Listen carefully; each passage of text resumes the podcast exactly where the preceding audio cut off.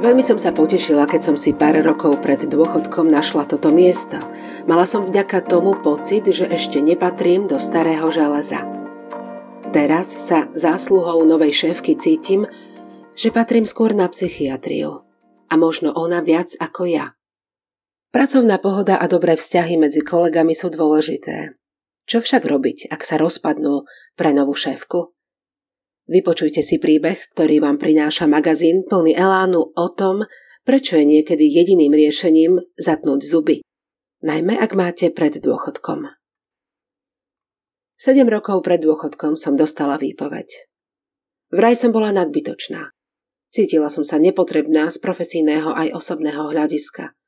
Rátala som s tým, že nové zamestnanie si len ťažko nájdem, pretože som stará a prekvalifikovaná. Bol to nápor na psychiku, ale zaťala som sa. Posielala som životopisy, obvolávala bývalých spolužiakov, kolegov, známych. Po dvoch rokoch, keď som svoje žiadosti posielala už viac menej z recesie, sa mi ozvali z jednej firmy. Zavolali ma na pohovor a dokonca aj prijali. Začala som robiť telefónnu operátorku na striedačku s prácou na recepcii. Bolo to na míle vzdialené tomu, čo som celý život robila. Bolo mi ale jasné, že toto je možno moja posledná šanca sa znova zamestnať, aj keď len za minimálnu mzdu.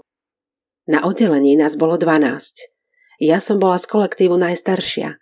Ostatným som mohla byť nielen mamou, ale aj starou mamou. Napriek tomu ma brali medzi seba. Dievčata dokonca so mnou rozoberali partnerské problémy, zaujímal ich môj pohľad na vec – Najviac som si rozumela s office manažérkou Vlaďou, ktorá nám všetkým šéfovala. Bola po mne najstaršia a mne povahovo aj názormi najbližšie. Bola to skôr šéfka, kamarátka. Všetko sa zmenilo, keď Vlaďa dala výpoveď. Jej muž dostal miesto na východe a tak odišla s ním. Jej miesto dostala Petra. 20-ročná žaba, ktorá ledva dokončila strednú školu. Ak by nebolo jej otca a jeho kamarátstva s našim riaditeľom, na podobnú pozíciu by sa dostala ťažko, ak vôbec. Petra však chcela sebe a najmä svojmu otcovi dokázať, že si miesto zaslúži. Žiaľ, nemala skúsenosti ani prirodzenú autoritu. Kolegovia na mojom oddelení jej dávali jasne najavo, že ju ako svoju nadriadenú neprijali. Tam, kde nejdú veci prirodzene, dajú sa vynútiť silou a udržiavať strachom. Petra sa tohto hesla chopila. Vyhodila dvoch zamestnancov, ktorí boli proti nej najviac zaujatí. Ostatných nás to dalo do pozoru. Tých mladších preto, že mali pôžičky, ktoré sa same neplatia. Ja som prirodzene nechcela opäť prísť o miesto. Pokojnú, priateľskú atmosféru, akú sme tam mali predtým, vystriedala Petrina diktatúra. Dvakrát do týždňa sme mali poradu, kde chcela vedieť o všetkom, kto čo robí a čo za týždeň vykonal. Vyžadovala po nás detailné reporty našej práce. Zaberalo to dosť veľa času. Keď sa kolega Matej odvážil oponovať, že počas dvíhania telefónov nestíha vypisovať excelovské tabuľky, do týždňa sa s nami rozlúčil. Radšej sme reporty robili po práci. V čase, ktorý nám aj tak nikto nepreplatil.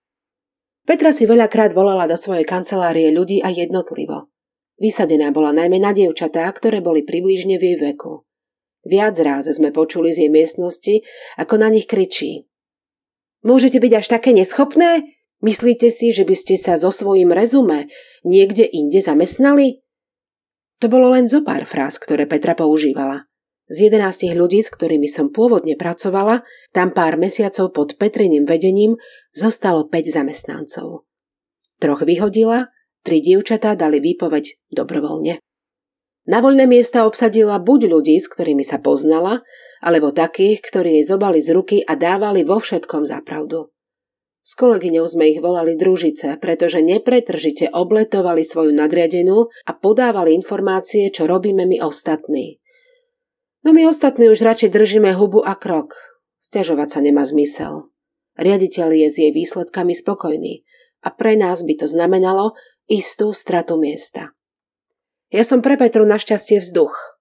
Najprv som si myslela, že má pri mne aspoň aký taký rešpekt pre rozdiel.